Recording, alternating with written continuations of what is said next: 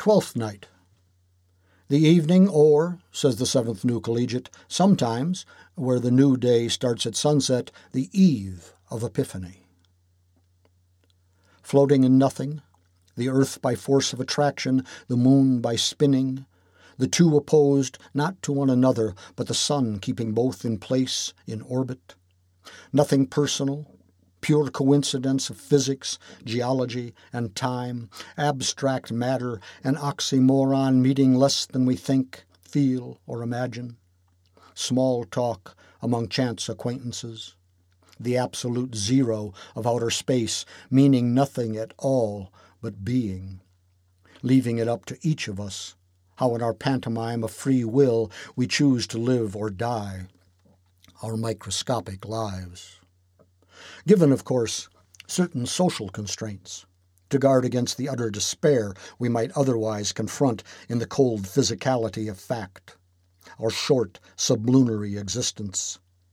Certain idols, myths, and instincts, cultural epiphenomena, so old they're like second nature, so subtle they cross the placental shield, informing us before we're born of the natural tendency of the nervous system as it runs down to dwell on the most unpleasant realities, like death, loneliness, and regret.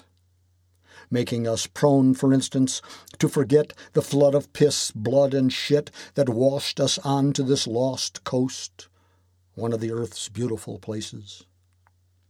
Making us, for instance, subject ourselves to custom, pair up in desperation with whoever's handy when we need a hand, convince ourselves we belong to no one, another, part of the team, in the in group, the peer group, age, gender, class, color, locale, smell, our most intimate problems massaged away by familiar fingers, sympathized into platitudes.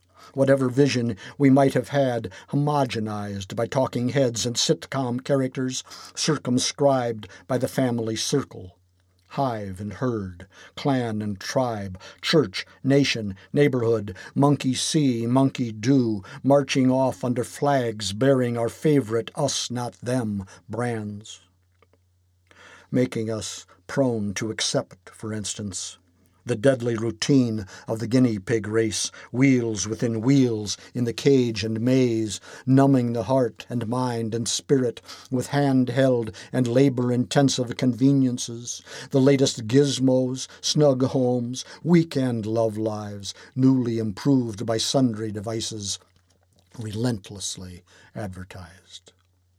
Clothes, credit, drugs, and fun the old standby bottle of wine, emotional blackmail, and spiritual rape, convincing us it's our own fault.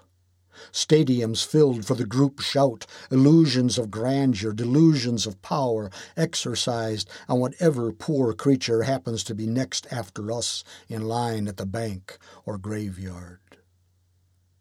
Making us prone to believe, for instance, our contradictory fantasies, schizoid dreams of love and peace, where roses happily ever after lose their thorns, and tigers their carnal appetites. Lovers seeing eye to eye satisfy each other always. Lives don't grow apart, bodies don't fall apart. Love is not a market function, desire is not a playoff game, communion is not a quid pro quo, separations are temporary. Sickness and pain, aberrations. Platitudes and ideals are real. Maternity and family always occur together. Beauty just happens. Love just happens. Nature is good. It all makes sense. It all comes together in the end. Keeping us, for instance, bent down, nose to the grindstone, shoulder to the wheel, eyes downcast, properly positioned over the barrel to be entered rudely from behind by force of distraction, ignoring the lunatic wheel spinning out our twisted threads.